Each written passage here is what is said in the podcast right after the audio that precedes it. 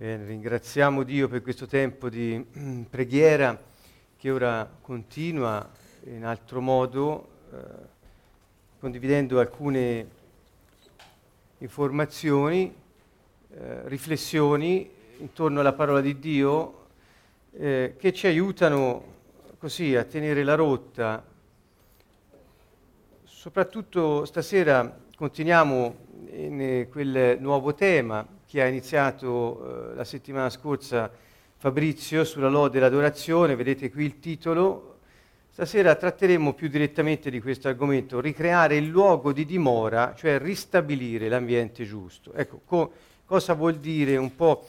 Eh, ricorderete la volta passata Fabrizio ha parlato della necessità della presenza di Dio perché l'uomo possa funzionare secondo Dio stesso.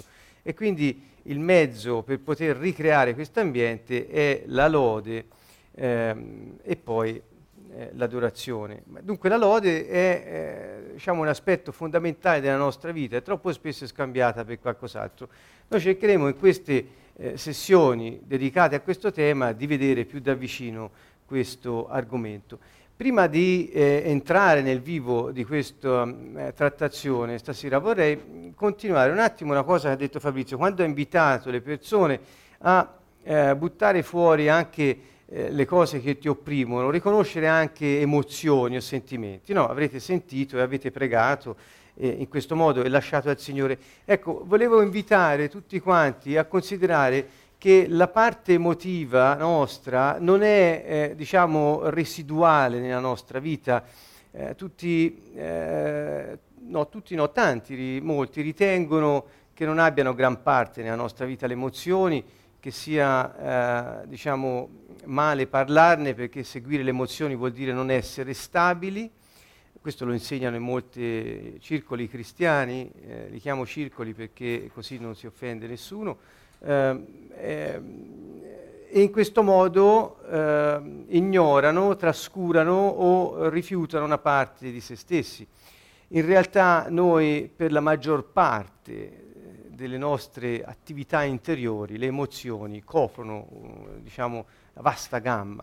Cioè noi prima eh, sentiamo, poi pensiamo, insomma, la, l'emozione sta alla base un po' di tutto. E ci sono delle emozioni che non sono sane, non perché non dobbiamo provarle, ma perché sono inadeguate, sproporzionate o eh, parassiti ehm, rispetto alla situazione che stiamo vivendo. Ecco, sarebbe interessante, ora non lo possiamo fare, sviluppare questo argomento perché eh, credo che molte persone erroneamente seppelliscono le proprie emozioni, forse in obbedienza a un antico divieto genitoriale non sentire, eh, trovano terreno fertile in molte chiese e quindi eh, crescono molto sotto l'aspetto cognitivo, ma in qualche modo eh, ignorano la parte emotiva. Eh, noi siamo stati mh, a contatto con tante persone di varie estrazioni, confessioni, denominazioni, chiamatele come volete, dove si insegna proprio a non eh, parlare delle emozioni, n- ignorarle perché sono qualcosa che non fa bene. Ecco, eh, non possiamo ignorare una parte eh, di noi stessi perché in questo modo eh, non possiamo amarci e se non possiamo amare noi stessi non possiamo amare gli altri. Non potendo amare gli altri praticamente eh, siamo diciamo, fuori dalla giustizia di Dio, e cioè eh, facciamo qualcosa che abusa della nostra natura. Quando l'uomo non ama, abusa della propria natura, che è stata data all'uomo per amare.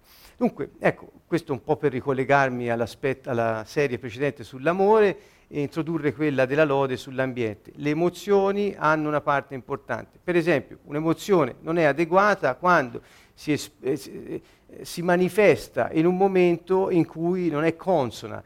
Per esempio, provare tristezza per una situazione attuale non è adeguato, perché la tristezza è riferita a qualcosa del passato.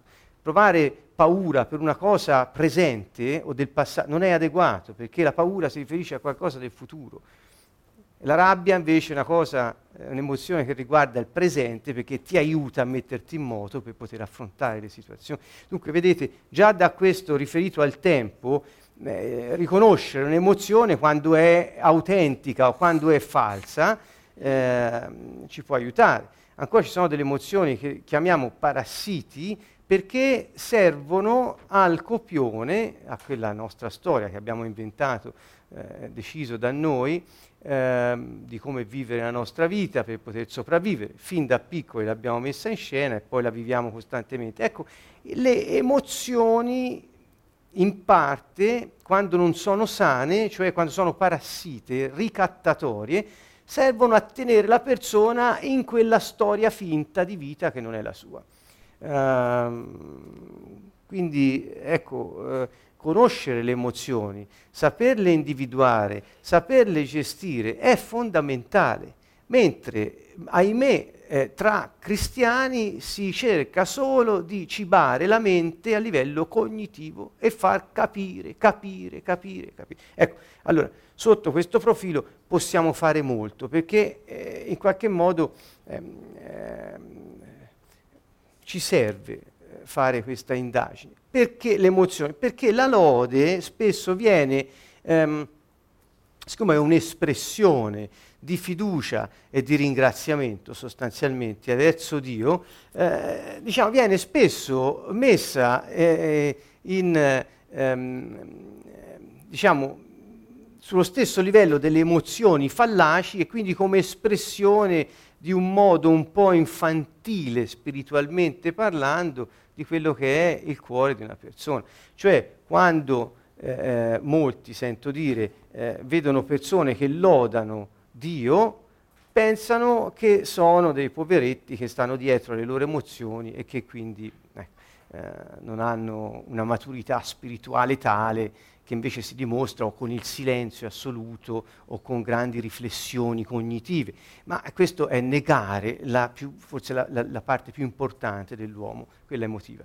E quindi, per favore, ecco, pensateci perlomeno, non vi rifiutate in questo modo in ossequio a pregiudizi, ahimè, eh, cristianizzati, uso questa parola un po' eh, coniata ora, ma Mm, che ci porta lontano dalla realtà dell'uomo. Gesù si è fatto uomo e le sue emozioni le troviamo eh, abbondantemente affrontate nel corso, espresse, manifestate, gestite nel corso dei Vangeli. Quindi eh, vi invito a vederlo sotto questo profilo. Bene, andiamo eh, nel vivo. Lode, lode perché? Perché l'ambiente eh, nel quale l'uomo funziona, Fabrizio ci ha eh, così introdotto questo concetto, Dio lo chiamò Eden. E cioè l'Eden è il luogo del godimento, ha detto la volta scorsa Fabrizio, e possiamo anche definirlo come lodo della presenza o dell'incontro. In sostanza l'uomo gode della vita quando è nella presenza del Signore.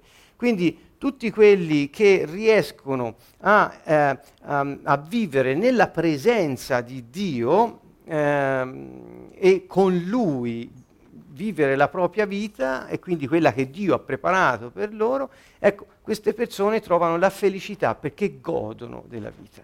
Quindi il luogo del godimento non è eh, un luogo geograficamente eh, rintracciabile, il luogo del godimento è il momento temporale in cui sei alla presenza di Dio e puoi goderti quello che Lui ha preparato per te.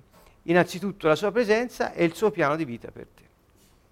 Dunque, come si fa a ricreare questo? Perché dico ricreare? Vedete, c'è ricreare, ristabilire. Questo ri vuol dire che prima era così, poi per un po' non è più stato e ora possiamo ritornare a ciò che era, quindi alla eh, situazione originaria. Perché? Perché quando eh, Dio creò l'uomo e lo mise in questo Eden, cioè in quel luogo dove poteva stare insieme a lui e godere della creazione, ah, ricorderete Adamo fu incaricato di dare il nome agli animali, di, cioè di gestire, di governare, di dominare la terra, in altre parole, eh, lo faceva la presenza del Signore. Quindi, ehm, a causa del peccato e della separazione dell'uomo da Dio, ehm, questa situazione non è più stata tale. Per cui tutto lo, diciamo, lo sforzo dell'uomo dal capitolo 3 della Genesi fino a, al momento in cui è arrivato il Signore è un lungo periodo durante il quale gli uomini hanno, uso un verbo, non so se si può tradurre in slovacco, eh, facilmente, anelato, cioè hanno desiderato con tutto il cuore e questo anelare è qualcosa, ehm, un desiderio eh, quasi ineffabile che non si può nemmeno descrivere, tanto è forte e profondo, di ritrovare quella presenza perduta. Come facevano? Eh, beh, il, il, sistema era quello di costruire altari e offrendo sacrifici ricostituire una certa comunione con il cielo. Questo era il sistema religioso che eh, diciamo, l'uomo ha sempre cercato, dopo la caduta, di mettere insieme per poter ricreare, per poter colmare il vuoto che eh, si era venuto a creare dopo la separazione da Dio e l'uscita da quel luogo del godimento, dal luogo della presenza di Dio. Dunque il, eh, il metodo, il mezzo che era quello che vi ho descritto, consentiva all'uomo in qualche modo di riavvicinarsi a Dio temporaneamente, poiché eh, non era una situazione duratura quella del momento della presenza di Dio insieme all'uomo intesa come relazione. E, ehm, al contrario sappiamo che una volta che Gesù è venuto, eh, appunto avendo offerto se stesso come sacrificio eh, eterno per gli uomini e avendo distrutto in sé il peccato e la morte, ha, ha offerto una volta per sempre quel sacrificio che ha consentito agli uomini di poter attraverso la nuova via vivente, cioè il suo sangue che ha riaperto quella via verso l'Eden, verso quel luogo dell'incontro, ha consentito di nuovo agli uomini di godere della presenza di Dio, e cioè di avere una relazione con il Padre, e cioè di poter vedere il piano di vita che Dio ha stabilito, realizzato attraverso l'opera dello Spirito Santo nella nostra vita, qui su questa terra. Quindi vedete, quello che vi sto dicendo non è una cosa, diciamo, un'affermazione teologica che può lasciare qualcuno eh, intellettualmente a bocca aperta, oppure ehm, altro, che, eh, ma la mia domanda quando sento queste cose, poi e poi? Magari qualcuno parla anche bene della, del, del, del, del eh, della storia dell'uomo attraverso l'occhio di Dio e sua, eh, il suo piano, e poi non ha quella concretezza che serve alle persone per poter dire e poi che ci faccio? Ecco, che ci facciamo con il sacrificio del Signore? Siamo riammessi alla presenza di Dio, è come se possiamo godere ora su questa terra di nuovo di quel momento di incontro che non è più limitato al tempo del sacrificio che si offriva una volta, perché quel sacrificio una volta fatto dura per sempre. E quindi siamo ammessi alla presenza di Dio senza scadenza. Quella nuova via vivente è qualcosa che ci ha riammesso nel luogo del godimento. Ora, il problema dell'uomo dunque oggi, che comprende la concretezza di quello che stiamo dicendo, è questo. Come posso eh, godere di questa presenza? Come posso eh, eh, fare? Questa è la domanda concreta che le persone si pongono. La volta scorsa Fabrizio ci ha spiegato che quando noi siamo in un problema, non stiamo nel problema, se no non possiamo dire a chiedere a Dio di eliminare il problema, se no elimina anche noi. E Gesù dice, no, state in me, eh, quindi ricorderete, questo era l'invito che Fabrizio fece. E, e questa è la situazione. Quando alle persone noi diciamo, guarda che nella vita per accendere i motori, eh, ora, ultimamente ho viaggiato un po' in aereo e quindi quando senti quei reattori, quei motori uh, che cominciano ad andare forte, eh, eh, qualcuno ha spinto un bottone, qualcuno ha acceso quel motore. Quindi il, il, motore che noi possiamo accendere perché noi possiamo stare alla presenza di Dio e quindi le cose possano accadere. Ascoltate bene, la concretezza di quello che vi sto dicendo è questo. Non è un concetto astratto con cui sentirsi appagati intellettualmente, è una chiave pratica di vita, e cioè si può stare alla presenza di Dio, si può vedere il piano eterno di Dio realizzato per noi solo se noi accendiamo il motore. È pratico. Come si fa ad accendere il motore? La chiave che abbiamo in questo momento è la lode. In questo momento dico stasera, di cui parliamo stasera, la chiave di cui parliamo stasera è la lode.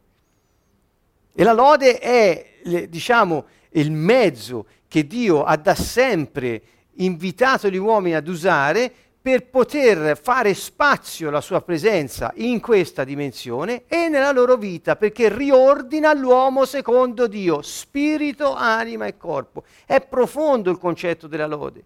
Non è una cosa, non è cantare canzoni, non è esibire buone voci, non è fare un bel programma. Quella non è lode, quella è un'organizzazione di qualche associazione no profit. Ecco, dico, va, va bene. Oh, roba da ONG, va benissimo, ma non è la lode, è qualcosa di più profondo. Guardate, è proprio una chiave pratica e concreta. A maggior ragione quando siamo insieme, come stasera, eh, molti seguono dalla, eh, dalla, dalla, dalla web e, e, molti sono qui presenti con noi in sala. Ecco, eh, l'incontrarsi lo stare insieme fa sì che questa chiave possa essere usata con grande potenza e possa nelle nostre vite accadere quello che Dio ha previsto.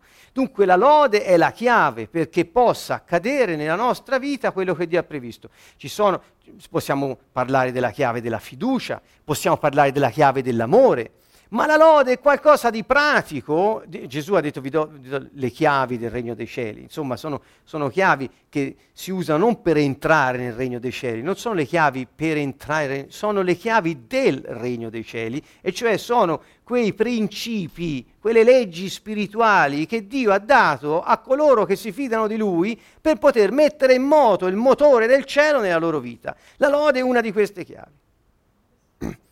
Io ricordo non molto tempo fa che ero insieme a una persona che era in una grave situazione personale, stava male, era un problema, eh, diciamo, non, non, secondario, era comprensibile il suo stato d'animo. Era, eh, e allora dissi, che, che puoi fare? Eh, voglio chiedere aiuto al Signore, chiedigli aiuto, aiuto Gesù. Ma io dissi, ma scusa, ma se uno è in un baratro e sta per morire, ma come chiede aiuto? Aiuto Gesù, così? E allora lo invitavo a, a vedere, è pratico, a, chiedi aiuto. Come chiederesti aiuto se stai cadendo in un burrone e stai per morire? E allora cominciò a, a dirlo un po' più forte po', e poi iniziò ad urlare, aiuto Gesù, aiuto, aiuto Gesù, grazie che mi hai salvato, lode. E da lì iniziò qualcosa. Capite? È una chiave. La lode non è qualcosa che si pensa o si capisce, la lode è qualcosa che si fa. Quindi mi dispiace disturbare eh, eh, eh coloro che eh, ritengono che si possa lodare in silenzio, questo non, non rientra nel concetto di Dio. Se non a fasi, in certi momenti, non è vietato, ma dico, per lode non si intende questo. Quindi la lode è un mezzo per ristabilire l'ambiente della dimora di Dio in terra, dove nel suo santuario, nel suo tempio, dove è l'uomo. Quindi dove è questo Eden oggi? È dentro di noi, siamo noi il, il, il, il tempio vivente del Signore. E quindi la sua presenza è in noi. Dunque se noi ci rimettiamo in ordine per potergli permettere di agire nella nostra vita, benissimo. Allora, cerco di essere ancora più concreto. Chi vuole che eh, si realizzi nella sua vita il piano che Dio ha previsto per lui o per lei. Chi lo desidera?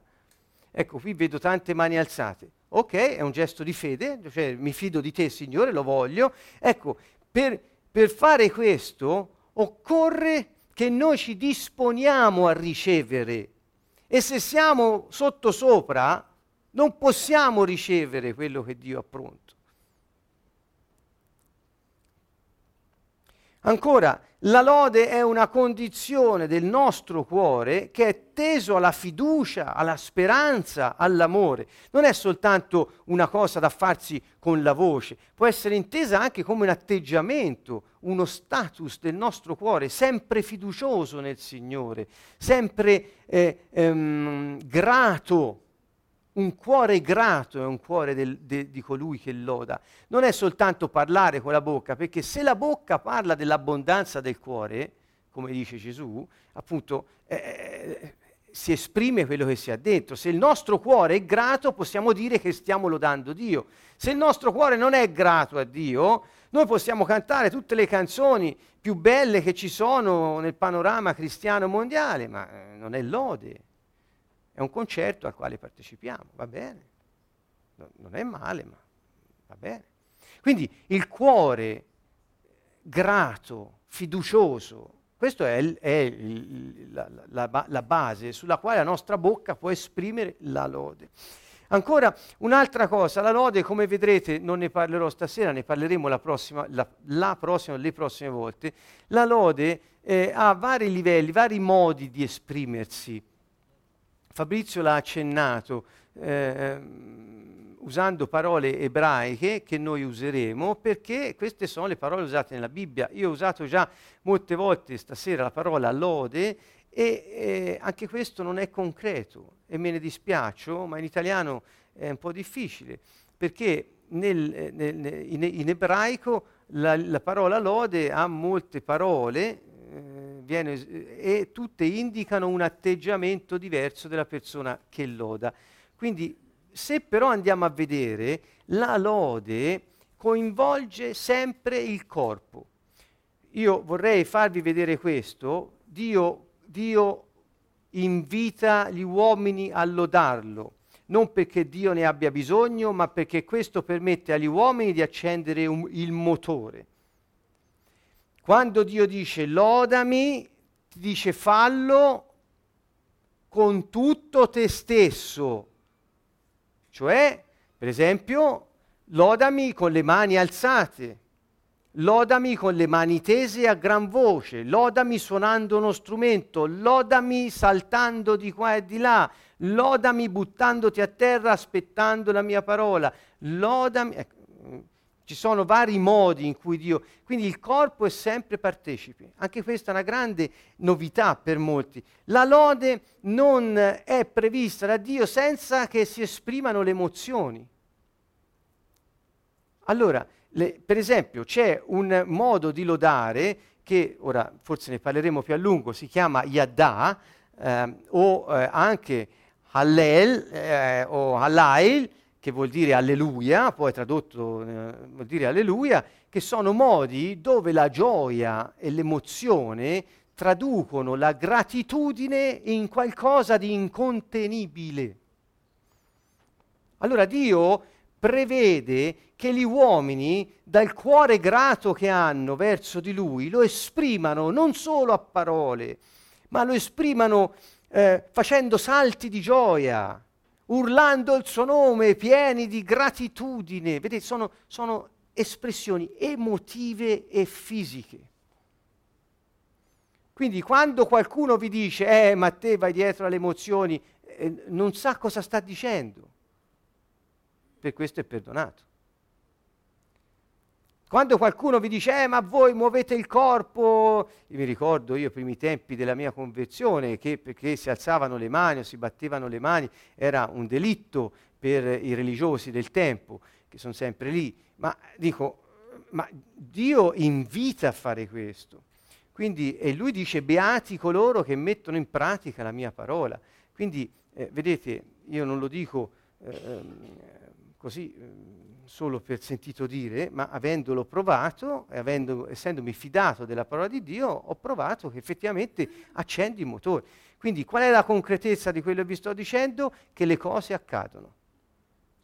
Quello che Dio, sia, allora, sia fatta la tua volontà, Signore, perché questo poi, di questo si tratta. La nostra vita dipende dalla sua volontà e la sua volontà è per noi fatta di pre- piani e progetti di pace, non di sventure. Dunque, per poter ricevere quel piano di vita che lui ha previsto, eh, noi abbiamo la possibilità di ordinarci secondo lui, di predisporci a ricevere e a funzionare come lui ha previsto. La lode è un bottone, forse il più importante. Tra l'altro ristabilisce il primato dello spirito. E vorrei, tornando a quello iniziale, qui chiudo quell'argomento dei sacrifici di cui vi ho parlato brevissimamente all'inizio, eh, eh, diciamo, noi sappiamo che nel Nuovo Testamento è detto chiaramente eh, da parte del Signore che lui non vuole sacrifici. Guardate Marco 12, 33, ehm, Matteo 9, 13, Matteo 12, 7, dice il Signore, io non voglio sacrifici, ma che tu mi ami con tutto il cuore, che tu mi ami con tutta la mente e con tutta la forza, tu ami il prossimo tuo come ami te stesso. Non, fare, non voglio sacrifici, voglio questo, amore, con tutto te stesso, verso me, te stesso e gli altri. In Matteo 9 dice voglio misericordia, non sacrificio. E dopo in Matteo 12 dice se aveste compreso cosa significa misericordia voglio e non sacrificio. Quindi lui non vuole sacrifici, ma vuole misericordia. E nella lettera agli ebrei l'unico punto in cui invece il Signore ci fa sapere per mano del, dell'autore della lettera agli ebrei che lui comunque un sacrificio lo richiede è quello della lode.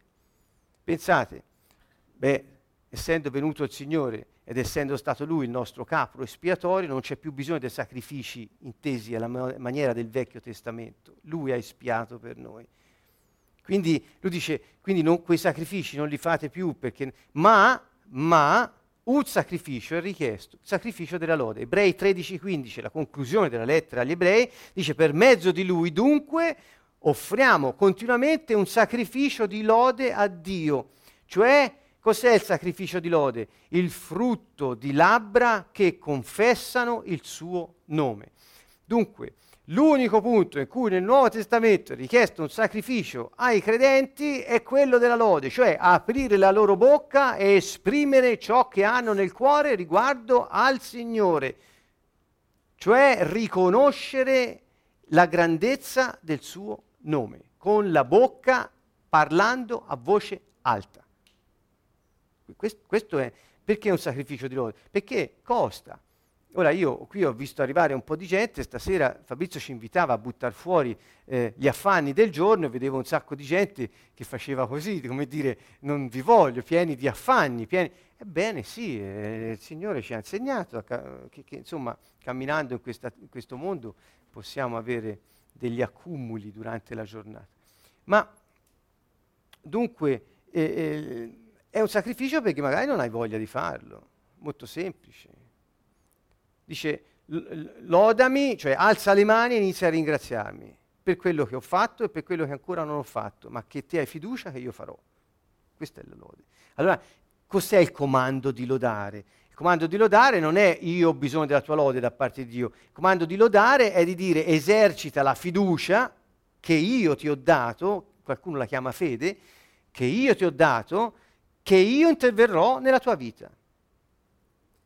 Esercitala ce l'hai, perché a tutti è data una misura di questa fiducia, tutti hanno la loro misura di fiducia e dipende, è un dono, una grazia, un dono. Quindi il sacrificio di lode. Dunque la lode è il frutto di labbra che confessano, che riconoscono la grandezza del nome del Signore che vuol dire che quando noi parliamo, apriamo bocca e diciamo chi Egli è e cosa ha fatto per noi e ci fidiamo che farà tutto ciò che ha previsto per noi, noi raccogliamo un frutto, e cioè il ringraziamento verso di Lui. E questo accende il motore del piano di Dio per noi. Detto al modo in cui ho scritto nel mio libro La vita in 4D, accende il turbo, accende le quattro dimensioni della nostra vita che possiamo vivere se però obbediamo alla sua parola. E cosa ha detto? Fai un sacrificio di lode, non ti fa voglia, ho capito, alza le mani e inizia a ringraziarmi, fidati di me, io l'ho detto e lo farò.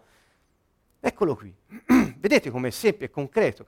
Allora, le persone non credono spesso, alcune persone non credono sp- spesso che questa sia una cosa pratica. Io vi invito invece proprio a premere quel bottone, ad accendere quel motore e vedere che le cose accadono. Quando inizi a lodare Dio, qualcosa dentro di te cambia, il tuo spirito è liberato, l'anima si dispone a seguire lo spirito il corpo partecipa esprimendo gratitudine e fiducia verso il Signore. E cioè comincia a funzionare qualcosa, ricevi chiarezza su cose che ti erano oscure.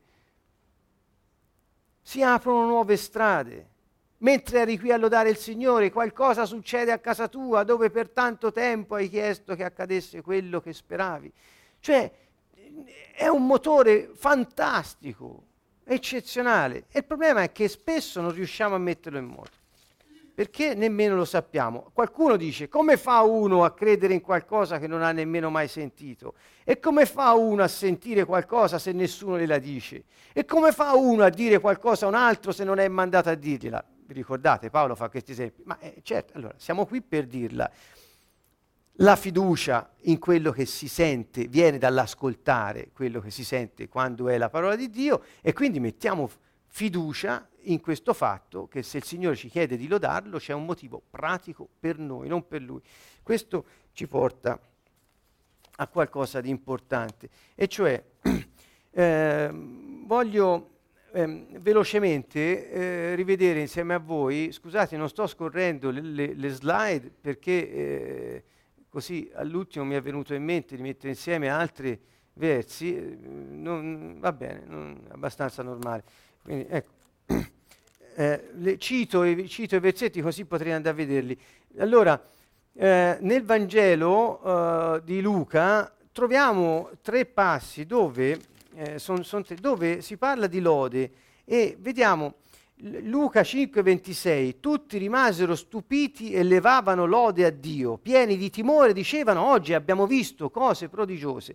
Quindi era un ringraziamento a Dio per ciò che avevano visto. Ricorderete l'episodio del paralitico sul lettuccio al quale il Signore dice ora i tuoi peccati sono stati rimessi, alzati e portati via al lettino. Ecco, e tutti rimasero pieni di timore. La lode era un ringraziamento per ciò che avevano visto, per quello che Dio aveva fatto. Luca 10, in quello stesso istante, 10-21, era il ritorno dei, dei, dei, dei discepoli che erano stati mandati da Gesù, tornano, ricorderete l'episodio, Luca 10, e dice, Signore, una cosa eccezionale. Noi siamo andati non solo perché dice eh, il racconto che son, molti guarivano, eh, predicavano il messaggio del regno, cioè, ma dice ma addirittura i demoni sono scappati nel tuo nome, Signore. E lui, ecco, siamo, siamo a questo punto di meraviglia, cioè i discepoli erano meravigliati della manifestazione tangibile del regno di Dio. Perché Gesù ha detto eh, siccome eh, eh, io caccio i demoni per virtù dello Spirito Santo, vuol dire che il regno dei cieli è qui presente. Eh, quindi la, la cacciata dei, dei, dei, demoni è la piena manifestazione, secondo quello che ha detto Gesù, della presenza del regno di Dio. Allora, eh, e lui, in quello stesso istante, quando questi gli dicevano, ma guarda, ma è una cosa incredibile, fuggono questi demoni, eh. allora Gesù gli dice, in quello stesso istante Gesù esultò nello Spirito Santo, esultò. Questo nello Spirito, in greco, lo dissi già tempo fa, c'è una particella che viene usata per dire, noi traduciamo nello Spirito. Questa indica anche in connessione, in piena, profonda, intima relazione con, perché se no dice, non so se ve lo fa poi questo effetto, dice esultò nello Spirito, ma che vuol dire esultare nello Spirito? Ma dov'è lo spirito? Come ci deve entrare dentro? È un luogo? Cos'è? Allora, eh, in piena relazione, in profonda intimità con lo Spirito Santo, Gesù che fece esultò, espressione di gioia incontenibile, manifestazione evidente di una emozione positiva, di gioia, esultò in relazione, in piena comunione con lo Spirito Santo, e disse, io ti rendo lode, Padre, Signore del cielo e della terra, che hai nascosto queste cose ai dotti e ai sapienti e le hai rivelate ai piccoli. Sì, Padre, perché così ha deciso nella tua benevolenza. Ecco, allora, quando Gesù, esultando insieme allo Spirito Santo, questo vuol dire Che cosa ha fatto per lodare Dio? Ha parlato e l'ha ringraziato per quello che ha fatto nei confronti dei suoi discepoli. Quindi la lode di Gesù è resa nell'esultanza. Immagino che ha cominciato a saltare di gioia e che ha detto grazie Padre, perché non l'hai dette ai sapientoni di questo mondo, ma a quelli che sono considerati poveretti pescatori non capisca niente. Secondo il mondo. Grazie Signore. Allora grazie Padre, questo grazie è la lode di Gesù nell'esultanza insieme allo Spirito Santo. E ancora dopo l'episodio del cieco di Gerico eh, guarito, eh, allora subito ci vide di nuovo e cominciò a seguirlo lodando Dio, ringraziandolo per quello che aveva fatto per lui. E tutto il popolo alla vista di ciò diede lode a Dio, ringraziò Dio per quello che era accaduto. Quindi la gratitudine è un atteggiamento eh, ehm, necessario nella lode. Se poi prendiamo il libro dell'Apocalisse, qui è evidente eh, ho preso tre, tre, brani soltanto e ve le voglio leggere perché si, si pensi la, il, quant'è concreto questo atteggiamento. Allora, tutte le creature del cielo e della terra, Apocalisse 5:13, sotto la terra e nel mare, tutte le cose ivi contenute, udii che dicevano a colui che siede sul trono e all'agnello, lode, onore, gloria e potenza nei secoli dei secoli. Parlavano, lode, Ancora, dopo queste cose, Apocalisse 7, 11, 12, vidi, ecco una moltitudine immensa, vedete qui c'è sempre una moltitudine di persone che nessuno poteva contare di ogni nazione, tribù, popolo e lingua, tutti stavano in piedi davanti al trono e all'agnello, avvolti in vesti candide, tenevano rami di palma nelle loro mani e gridavano a gran voce. Forse non mi spiego. Gridavano a gran voce, come se dire gridare e basta non fosse sufficiente. No, gridavano a gran voce. Se venite a Siena nei giorni del palio potete sentire molti gridare a gran voce e questo è un modo di espressione di una lode, non a Dio ma a qualcos'altro. Si, si tratta di idolatria infatti, perché eh, si esprime gratitudine, apprezzamento, onore e potenza attribuendola a qualcuno che non è Dio.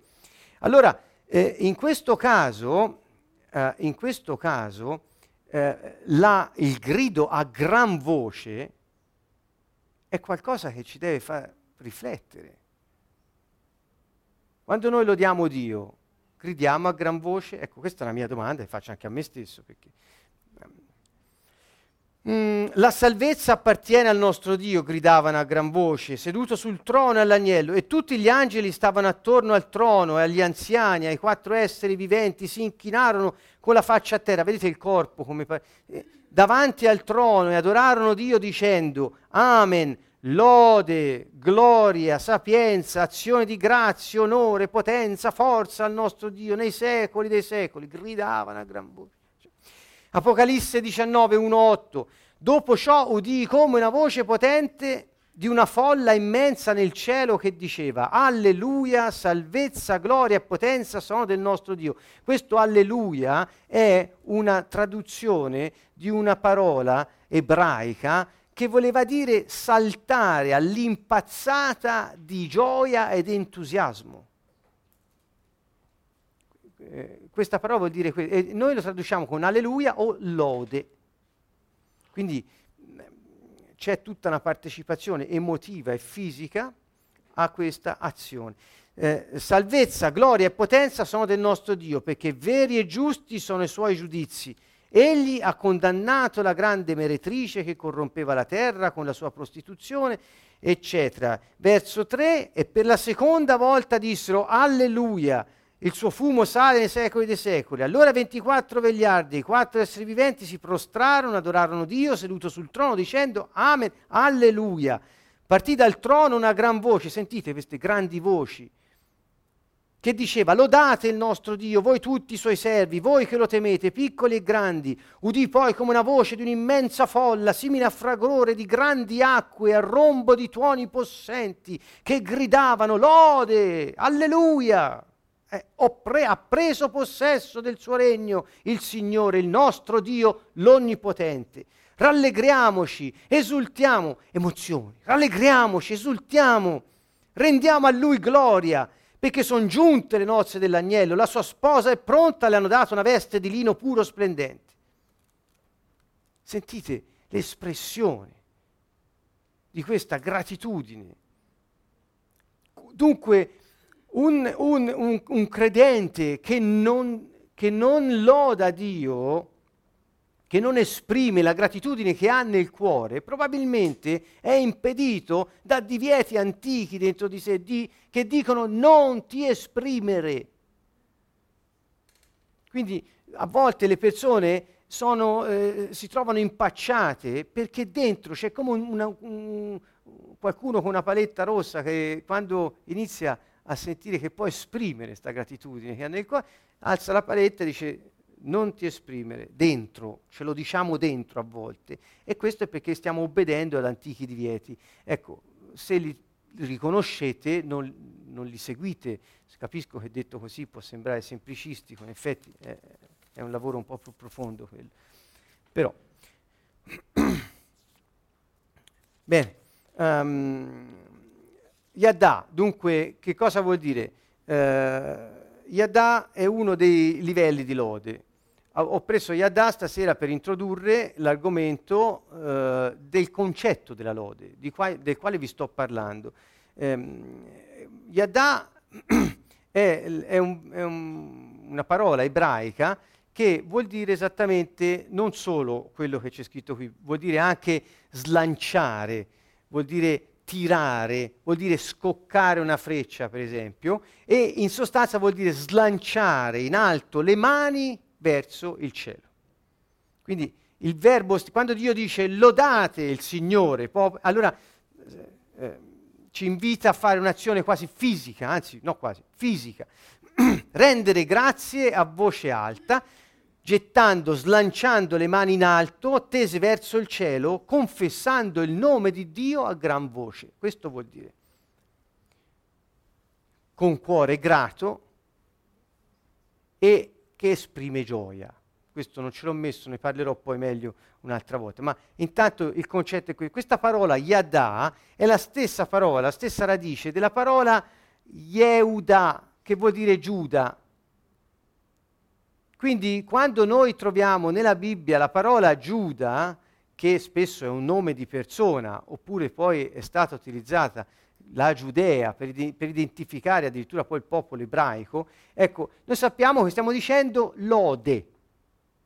Tanto per dirvi quanto, ora vediamo meglio che, cosa, eh, che cosa vuol dire tutto questo.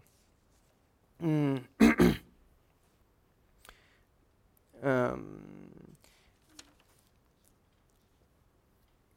Prima di entrare ancora nel vivo della parola Yadà, che è molto importante, eh, voglio fare un piccolo accenno all'aspetto dell'incontro. L'ho già, l'ho già, accennato prima, ma ci voglio ritornare un attimo. Lo scopo dei nostri incontri non è solo quello di trovarci e salutarci, eh, passare qualche ora insieme, che fa sempre bene, è molto piacevole si coltiva la relazione, eccetera, ma lo scopo, non sto parlando di tutto quello che si fa, ma lo scopo, vero, dell'incontro di credenti, cioè che vuol dire credenti? Di coloro che si fidano del Signore, coloro che si fidano del Signore. E cos'è quello che oggi, eh, no, oggi chiamano Chiesa, ma in realtà quando si intende Chiesa, si intende il gruppo di coloro che si fidano del Signore. Questo è il, il significato molto spicciolo. Eh. Allora, cosa, perché ci troviamo? Lo scopo ultimo, secondo voi, quale può essere?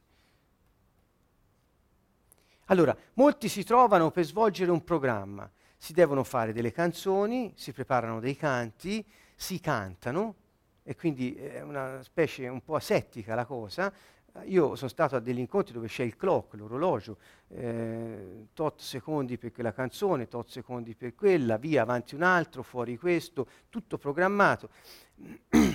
um, poi eh, si condivide eh, un, un, insegnamento o qualcosa del genere e poi di solito la gente va a casa. Ecco. Ma, eh, ma, uno a volte esce di lì e dice ma, ma qual era lo scopo? Perché sono venuto qua? Allora, da quello che abbiamo sentito possiamo portare via una cosa preziosa stasera. È vero, ve lo dico già per la prossima volta in cui ci vedremo noi ci incontriamo perché possano accadere le cose.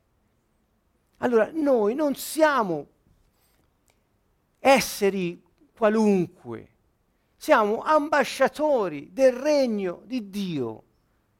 Siamo stati creati per dominare la terra.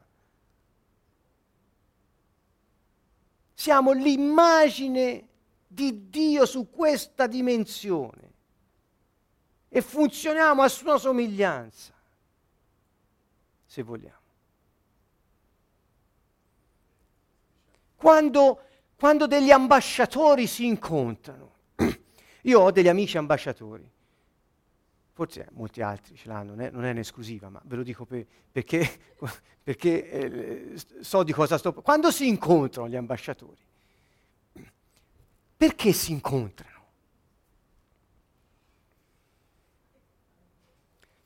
Ognuno parla del suo paese, ognuno loda il suo paese, ognuno prospetta soluzioni dal suo paese e insieme fanno accadere le cose per i loro paesi. Per questo si incontrano, si mettono d'accordo, la chiamano diplomazia, eh, va bene. Ma noi perché ci incontriamo? Il nostro paese è lo stesso, non siamo ambasciatori di paesi diversi. Perché ci incontriamo? Perché le cose accadano. per andare alla presenza di Dio. Tutti gli elementi del nostro incontro dovrebbero portarci a quella presenza affinché Dio possa, possa sedersi sulle lodi del suo popolo e con il suo scettro, che dopo vedremo, sapete come è chiamato lo scettro del Signore? Yada. Quindi lo scettro del comando che ha in mano lui è la lode del suo popolo. In questa dimensione Dio ha bisogno di cuori puri, grati, che gli facciano spazio e gli dicano sì, ti vogliamo. È tutto qui. È tutto qui. Vedete com'è semplice? Eh, sì, ti vogliamo. È molto semplice. Quindi noi quando ci incontriamo, ci incontriamo per creare quell'ambiente e mettiamo insieme i motori, i reattori di tutti questi aerei possenti, perché ho fatto l'esempio dell'aereo e del reattore, e si accendono tutti insieme e diventa un luogo di incontro e di godimento col Signore e le cose accadono nella nostra vita di quelli per cui stiamo pregando. Accadono, il piano di Dio si realizza Forse non lo vedrai stasera, non lo vedrai domani, ma si realizza, stiamo facendo spazio alla volontà di Dio, non perché, non perché non si può realizzare, ma Dio ha scelto di fare le cose insieme a noi su questa terra. Quindi vedete qua, quanto la lode è fondamentale. La presenza di Dio dovrebbe essere al centro. Le persone invece spesso, non tutti, ma quando si fanno degli incontri, si finisce per eh, eh, scambiare il fine con il mezzo. Cioè il fine diventa la lode. Ma non è il fine la lode, la lode è il mezzo.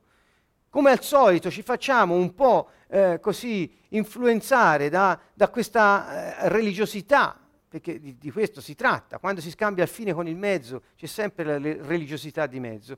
E, si scambia la lode per, per, lo scopo. La, la lode è il mezzo, lo scopo è che le cose accadono stando alla presenza di Dio.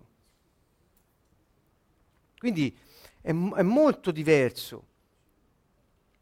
Ecco, mentre noi cerchiamo sempre, noi, molte persone cercano sempre nuovi modi di adorazione, inventano cose nuove, fanno, eh, Dio no, Dio non vuole degli esperti di adorazione, Dio vuole cuori grati che confessino quanto è grande il suo nome, a voce alta.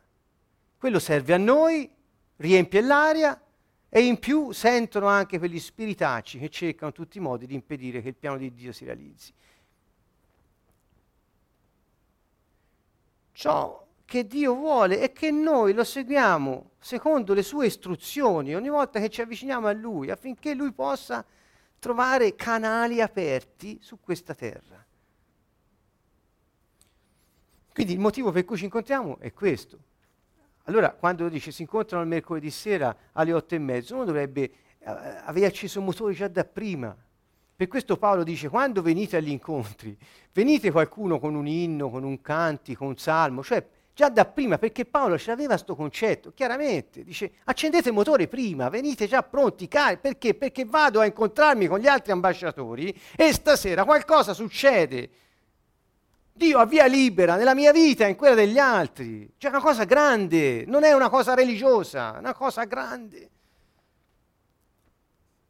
Beati i poveri, perché di essi è il regno dei cieli. Cioè che vuol dire che la povertà del povero è finita nel momento in cui cerca il regno e la giustizia di Dio per prima cosa e sarà felice. Quindi se invece noi rimaniamo nel problema, la beatitudine non ce la godiamo. Molto semplice. Come si fa? Accendi il motore, inizi a lodare Dio. Dio dunque vuole essere presente in mezzo a noi con la sua presenza farci godere della vita, di quella vita che Lui ha preparato per noi, non di quella che noi abbiamo pensato per noi stessi.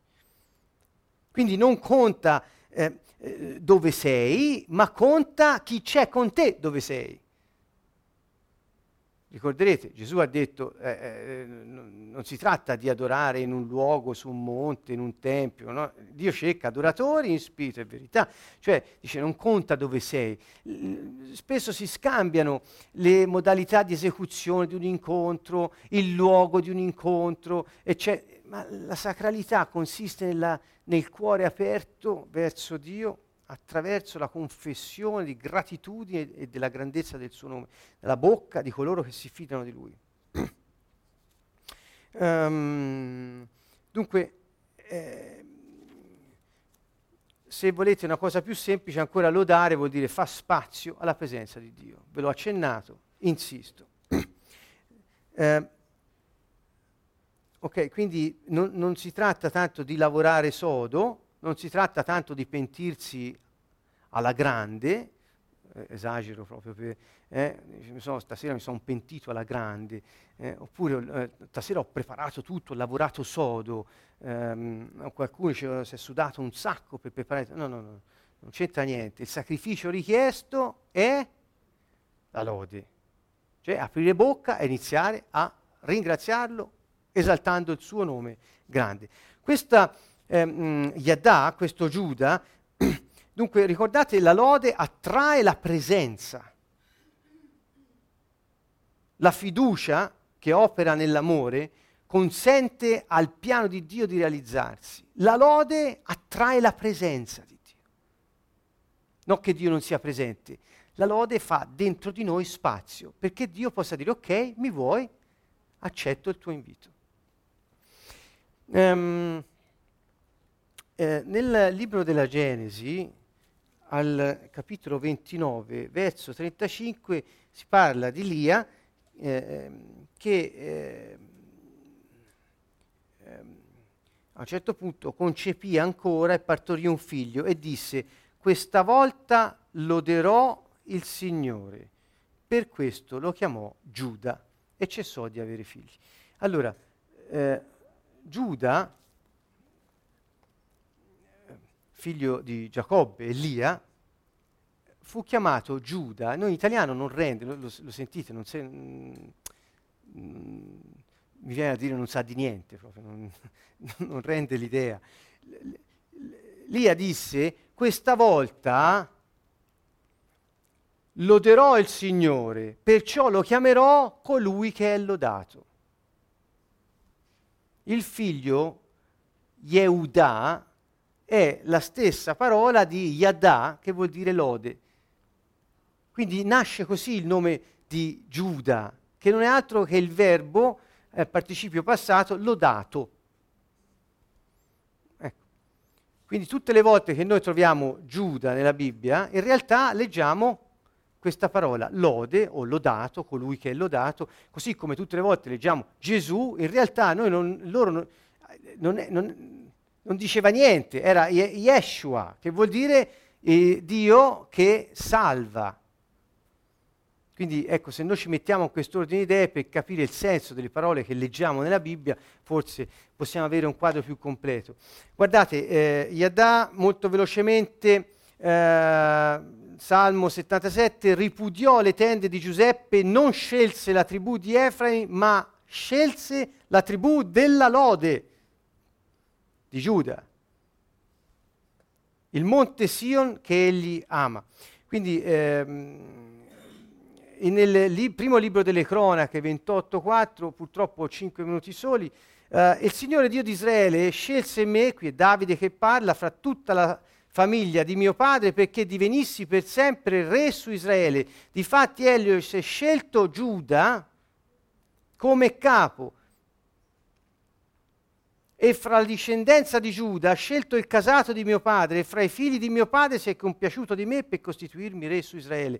Cioè questa parola Giuda, il ringraziato, la lode, è presente nel, nella, nella, Bibbia in un modo... Eh, provate ad andare a guardarla, cercatela, col computer oggi si fa la svelta e sostituite la parola Giuda alla parola lode o lodato e vedrete quanto vi cambia quello che leggete. Mm, eh, noi dobbiamo fare un po' queste, queste cose per, eh, per, via della differenza di lingua, insomma, ecco, niente di più. Um, Salmo 42, verrò all'altare di Dio, al Dio della mia gioia, del mio giubilo, a te canterò con la cetra, Dio, Dio mio. Anche questa è un'espressione di lode, della musica ce ne parlerà Fabrizio eh, più avanti, così come ha promesso. Guardate in questo ehm, episodio, nel secondo libro delle cronache, quanto la lode ha avuto parte nell'accadimento delle cose che Dio aveva previsto per il suo popolo. Allora, qui è le, le, le, l'episodio eh, legato alla figura del re Giosafat. Allora, guardate, i leviti dei figli dei Catiti e i figli dei Corachiti si alzarono a lodare il Signore. Ho messo tra parentesi halal, che vuol dire lodare. Noi in italiano si dice lodare, ma lo dicevano halal. Che vuol dire halal? Vuol dire iniziare a fare salti di gioia all'impazzata, di qua e di là, anche facendo ruzzoloni in terra, perché li facevano, eh, si, si eh, manifestavano così la loro gioia. Quindi dice, si alzarono a, questi, eh, queste, a dare queste espressioni incontenibili di, di gioia verso il Signore, Dio di Israele, a piena voce. Se voi leggete la vostra Bibbia c'è scritto lodare, il che non vuol dire niente fondamentalmente rispetto a quello che è. La mattina dopo, verso 20, si alzarono presto e partirono per il deserto di Tecoa. Tecoa. Mentre si muovevano, Giosafat si fermò e disse, ascoltatemi, Giuda, voi che, eh, popolo della lode vuol dire, e abitanti di Gerusalemme, credete, abbiate fiducia nel Signore vostro Dio e sarete saldi, abbiate fiducia nei suoi profeti, profeti e riuscirete. Quindi, consigliatosi con il popolo, mise i cantori del Signore vestiti con paramenti sacri davanti agli uomini in armi, perché lodassero Halal, il Signore, dicendo Yadà è il Signore, perché la sua grazia dura sempre. Cioè dicendo che cosa? Alzate in alto le mani e rendete con la voce la gratitudine che avete nel cuore al grande nome del Dio l'Onnipotente. E chiaramente questi saltavano e dicevano fate questo con le mani e lodate il suo nome. E tutti dietro che alzavano le mani e cominciavano a lodare il suo nome. Ripeto, se volete vedere qualcosa del genere, non verso Dio, ma verso un, un idolo, andate per le strade di Siena durante i giorni del palio. Lo vedete proprio esattamente così, qualcuno che esulta di gioia e gli altri tutti a mani alzate verso l'idolo di turno. Lo, lo, dico perché proprio rende l'idea. Allora loro lo fanno, eh, noi no, Perché? Perché, perché Dio per le persone resta una cosa per molti, non per tutti ovviamente, noi siamo qui, ma una, una cosa teorica. È molto triste questo, perché insomma, però così è. Voglio andare velocemente, finiamo questo episodio. Appena cominciarono i loro canti di esultanza e di lode, Tehillah, questa parola Tehillah eh, è legata al, al, al, al termine eh, canto nuovo, non per niente eh, ci chiamiamo così perché scoprimmo che lodare Dio vuol dirgli, dirgli fai tutto bene sempre e quindi vabbè. Eh, il Signore tese un agguato contro gli Ammoniti, Moabiti e quelli delle montagne di Ser, venuti contro Giuda e furono sconfitti.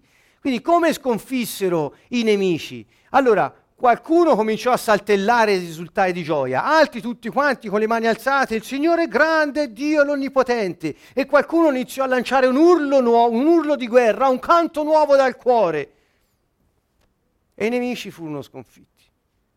Cioè, vi rendete conto? È un episodio storicamente accaduto questo, dove la chiave del motore dell'accadimento, della vittoria, era messa nelle mani del, di coloro che lodavano. Gli ammoniti, moabiti insorsero contro gli abitanti delle montagne, insomma se le, si, si, se le fecero tra di sé, si uccisero tra loro e poi eh, si distrussero a vicenda. Quando quelli di Giuda, cioè quelli, il popolo della lode, raggiunse la collina da dove si vedeva il deserto, si voltarono verso la moltitudine e c'erano i cadaveri gettati in terra senza alcun superstite. Cioè la battaglia era stata vinta. Come? Lodando il Signore. Non lodando, saltellando, esprimendo la gioia incontenibile, alzando le mani e gridando il suo grande nome con gratitudine e facendo uscire dal cuore un canto nuovo al Signore. Ecco qui come hanno vinto la battaglia. Noi, le nostre battaglie, la nostra vita, contro quelle ehm, situazioni che ci vogliono opprimere, stringere, mettere le corde, come le combattiamo? Come possiamo combattere? Io stasera vi sto dicendo, è concreto, funziona, ascoltate, funziona, funguie per i nostri amici slovacchi, e cioè alziamo le mani al cielo, iniziamo a dire grazie al Signore, a fidarci delle sue promesse, esprimendo con, con esultanza la gratitudine che abbiamo nel cuore. Dio trova spazio per poter, eh, potersi muovere nella nostra vita in un modo eh, speciale. Ora io non ho più tempo, per cui mi devo, mi, mi, devo, mi voglio fermare. Mm soltanto questo, Yadà, eh, la, lode, la lode è uno strumento della leadership. Guardate, Giuda, eh, te loderanno, cioè eh, avranno questo atteggiamento di Yadà, i tuoi fratelli verso di te. Um, ancora, Yadà vuol dire che chi loda sta in prima linea nella battaglia. Quindi colui che loda riè nella giusta posizione per poter esercitare il dominio nelle situazioni. Vuol dire questo, colui che loda è in prima linea nella battaglia, lo trovate in Giudici 20-18. Ancora, Yadda vuol dire è, è, la lode è un, un, una modalità per eh, custodire le mura della città, quindi custodire la nostra vita. Yadda è lo scettro, mio è Galad, mio Manasse, Efraim è l'elmo del mio capo, la lode è il mio scettro. Vedete? Allora Gesù dice, il Signore ci sta dicendo, io quando un re, quando un re tende lo scettro verso qualcuno, questo sapete che vuol dire decreta favore. Quindi non occorre che parli. Il, il re non occorre che parli, basta che con lo scettro eh, indichi una persona. Questo vuol dire esercitare il potere sovrano. Quindi quando Dio dice il mio scettro sta nella vostra lode, eh, eh, che potente arma che abbiamo. E ancora il leone di Giuda, della tribù di Giuda, e ancora eh, Giuda, cioè la lode, divenne il suo santuario. Guardate il Salmo 75, Dio è conosciuto nella lode in Israele è grande il suo nome, è in Gerusalemme la sua dimora, la sua abitazione in Sion. Dunque quel luogo di dimora dove sta? Nella lode. Nella lode, il luogo di dimora, il luogo della presenza, per questo il Signore si adirò molto con Israele e lo allontanò dalla sua presenza e non rimase se non la sola tribù della lode. Quindi il messaggio di Yadà o di Giuda o Yehuda eh, così come l'abbiamo sentito stasera, è questo. Sentite, la mano della lode sarà sul collo dei tuoi nemici, la lode andrà per prima, la lode è il mio scettro, Dio è conosciuto nella lode, la mia abitazione è nella lode. Ecco, questo ho concluso un po' velocemente, ma eh, vi lascio anche la slide così potete andare a rivederla. Eh. Uh, dunque, lodate il Signore eh, perché eh, grandi sono le sue meraviglie e non, non tarderà a stupirci eh, per quello che ha preparato per noi. Ci dobbiamo fermare qui, salutiamo ancora tutti gli amici che sono stati con noi, in particolare Elena, stasera ti saluto da Siena, canto nuovo insieme a tutti gli amici qui presenti. Eh, anche gli amici slovacchi vi diamo eh, un arrivederci la settimana prossima dove saremo a Gilina per un seminario di vita nello Spirito, un grande appuntamento che eh, vedrà lo Spirito Santo all'opera in modo potente. Un caro saluto a tutti da Siena, Canto Nuovo.